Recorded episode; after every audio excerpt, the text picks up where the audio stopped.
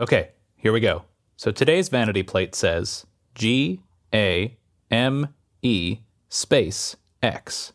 It's a California plate. What do you think it means? Game X. Game X. Game X. Well, my first thought is that maybe the X stands for 10, potentially. I mean, my initial thought would be that this is some sort of video game player's plate. The first thing that I thought of, honestly, it was Malcolm X, which I know is kind of random. Game X. It's where you find games. X marks the spot where you find the game. And the X is the sexiest letter, which I think we all know. What does X stand for? Maybe the X games, but also it's a singular game. Game over? Or you could be game for something or game to do something. Or I no longer participate in games. Games are my X.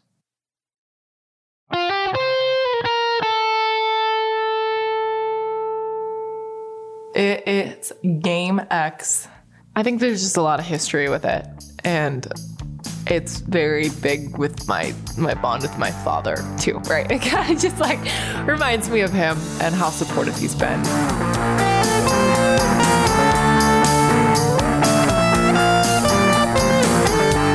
I'm Isaac Klein, and this is Vanity, the podcast that brings you the stories behind the plates.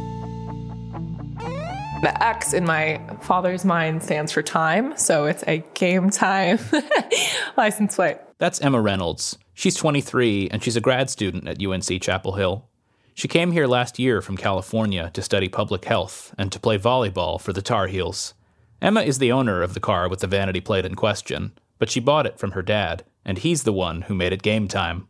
So he bought the car when my brother and I were both in our undergrads. So my brother's down at USC in LA, and I was at Cal Poly in San Luis, and we lived in Bakersfield. So it was a two-hour commute to both. That was his vehicle whenever he would make it to all of our games. So he was like, "All right, Sportsmobile, got to put game time on it," because it was the only reason he drove the car.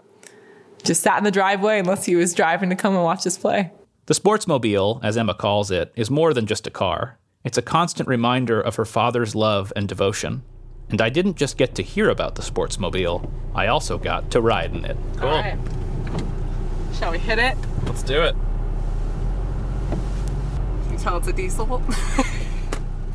the Sportsmobile is a sight to behold. Emma's father, George, says he chose the Volkswagen Jetta primarily for its good gas mileage, but he was clearly after more than the basics. I can't just drive a standard car. So that's a completely blacked out car, right? So we blacked out all the chrome, blacked out the wheels. So I had to have a blacked out license plate. So uh, we found the license plate to match. And why did you black it all out that way? Just because if I'm gonna be in it for for nine hours, I didn't want to be the dad in a in a grocery getter station wagon. You know, I wanted to look a little bit nicer. George was riding in style for game time, and he wasn't the only one. Emma's mom was right there by his side. My name is Jill Reynolds. Um, I'm a mother of two children. I'm married to my high school sweetheart. Game time means we're hitting the road to go watch and cheer on our, our children and their teams. Through all the years that Emma and her brother Graydon have played sports, George and Jill have never missed a game, thanks to a strategy they call man on man defense. The kids have had matches and games at the same time, so we've been split in terms of one goes to one, the other goes to the other.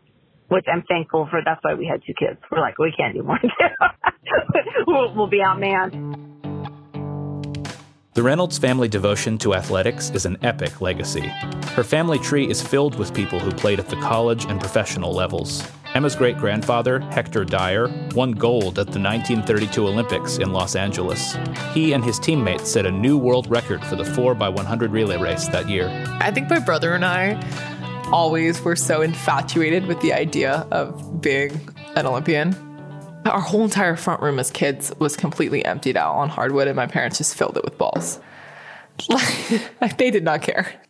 We broke so many lamps in the house. George and Jill were more concerned with playing than whatever they might break. I mean, our kids had a ball in their hand before they could walk. You know, I always said, get the china out of the china hutch. It doesn't matter. Our house is going to be ball proof. When the kids had games, George would wake them up with rock music blaring at full volume and keep it blasting in the car to get them amped as he drove them over. it was kind of a joke, but it's also a great way to just transition from one thing to the next to the next instead of making you know sports your life or instead of making school your life or, or work your life you know how do we transition so that was our game time car That car took Emma and her brother Graydon to all kinds of sports. I was on the flag football team with my brother, and I played baseball and soccer, and I was allergic to grass, and that didn't really work that well. Emma found more success indoors. Her mom, aunt, and grandfather were all serious about volleyball, and they helped to coach at a club in Bakersfield. So I kind of would be in the gym when she was coaching, messing around. So that one kind of stuck. It was cool to be able to be surrounded by family. I think that was the coolest part. Emma was a natural on the volleyball court. It wasn't long before she got recruited to play on her first team. She played setter, a position she'd stay in for the long haul. Soon enough, she was playing for her mom's team. She was above and beyond where everybody else was at her age the entire time. She was always playing up. Emma practiced as hard as she played, and not just at the club. I think I broke like three garage doors from like hitting the volleyball against a garage door in the backyard. And then so finally I had to use a stucco wall. Then my dad had to restucco the wall because I kept hitting. So then he built me a wall, like a plywood wall that I could play against. By the time Emma hit high school, she was absolutely crushing the game.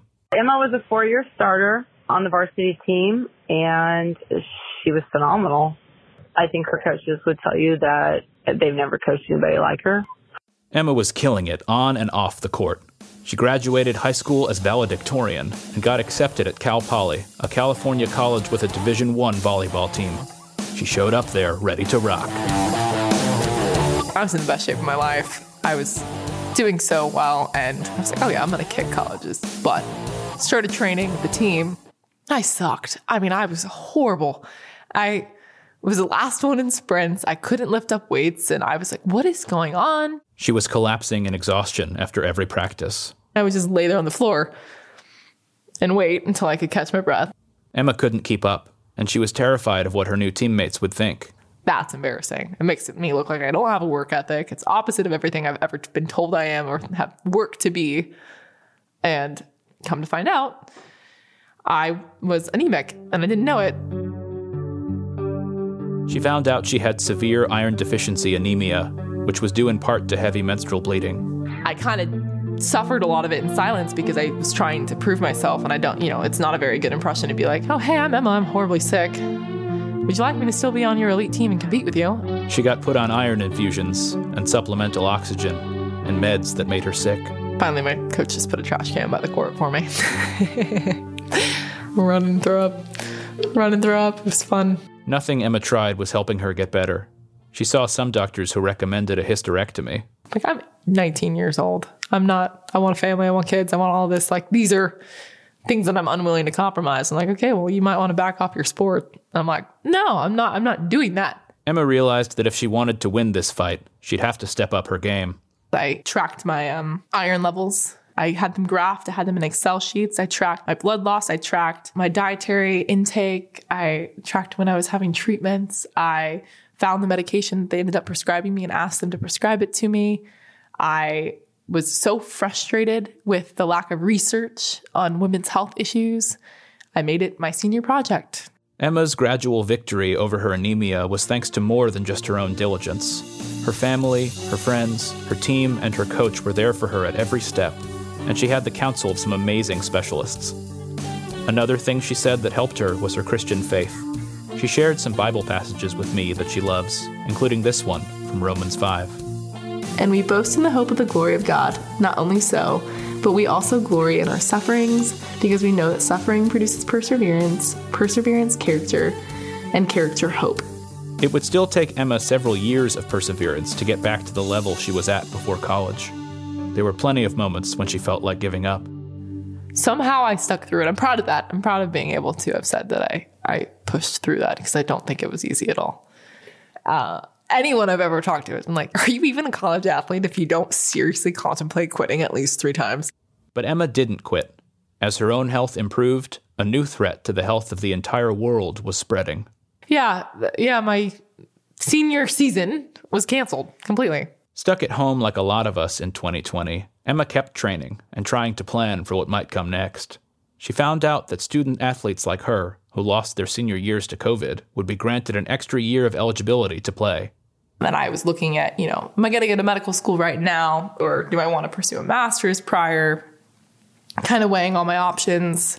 Inspired in part by her own struggle, Emma decided to pursue a master's in public health. There was one university across the country that had both a great volleyball team and a top health program. Before Emma knew it, she'd been accepted at UNC Chapel Hill and was on her way across the country in the blacked out Jetta with the game time plates. I don't think it was until like finally December that I'm like, wow, I just moved 3,000 miles away from home, started my master's program, excelled in the program, met all these great people, you know, feel like I have a home 3,000 miles away. Wow, that's so cool. I just did that. Wow, I can't believe I just did that. Did I just do that? it happened so quickly. And there wasn't ever time to kind of stop. Emma's first semester of grad school was also her last semester of volleyball as a college athlete. Now, at the end of my career, I'm finally healthy and I'm finally able to perform the way that I have known I could for so long. Her family made trips to North Carolina for game time. Carolina retooling their lineup, using the pandemic certainly to their advantage. Six newcomers, three graduate transfers and Nia Parker Robinson, Megan Nealon, and Emma Reynolds. It was awesome. It was awesome. Um, you know, after I got used to the fact you can't see anything out there because you guys got too many trees, um, what a beautiful place to be and, and beautiful time to experience things. So uh, I really think she found her place, which I think is pretty damn awesome. Um, you know, I just wish it was uh, 1900 miles this way. That one's caromed off a Tar Heel. Here's Reynolds to Robinson. Ball game over. Carolina sweeps the match. Three sets to none. Then they move to 9 0 on the year. I think my biggest takeaway from five years of playing collegiately is the relationships and the connection. The team is my family, and they're still part of my life. It's clear that Emma will miss the sport. But also, I kind of just feel like I switched like all of my energy from like college athletics straight into my career. So it just kind of like went, okay, goal accomplished. Next goal, let's go. However, Emma spends her time now, she still commits to it like it's game time.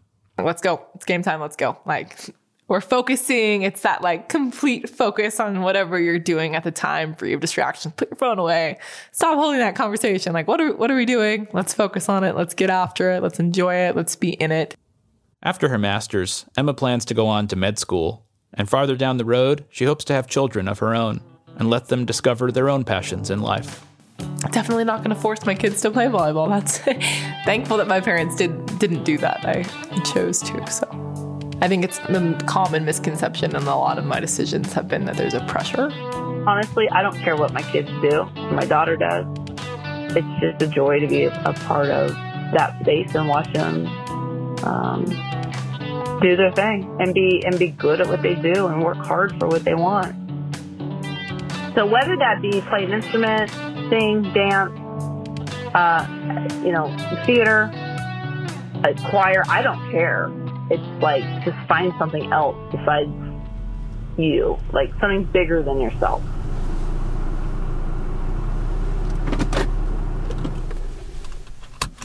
All right, we're back. Made it. As we finished our spin in the sportsmobile, that emblem of her family's game time legacy, I asked Emma what the vanity plate means to her now. It makes me laugh. I, I think it's funny, but it, it really reminds me of just how much support I've had over the years from my family. Uh, yeah, it's, if the kids call and say they need something or want something, I do the best I can to be there um, with them. Don't get me wrong; we're not the richest people in the world. It's not about money. It's about it's about time and showing showing your support and dedication. We're proud of them, and we're proud to go support them and cheer them on. Whether she's going to play a game or whether she's going to class or whether she's going to work, like game on. This episode was written and produced by yours truly, Isaac Klein. The music was composed and performed by James Stewart. The podcast cover art is by David Littman. The people guessing the meaning of the plate were Robert Beseda, Jerzy Gwizdowski, Jada Hester, Linda Lee McBride, Brigham Mosley, and Kiara Peacock.